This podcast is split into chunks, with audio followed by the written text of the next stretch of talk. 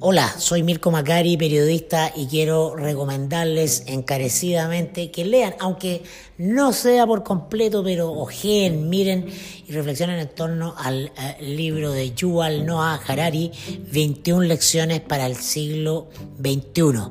Habitamos un momento único en la historia de la humanidad, estamos pasando de miles de años eh, de una forma de vida a otra eh, que no conocemos.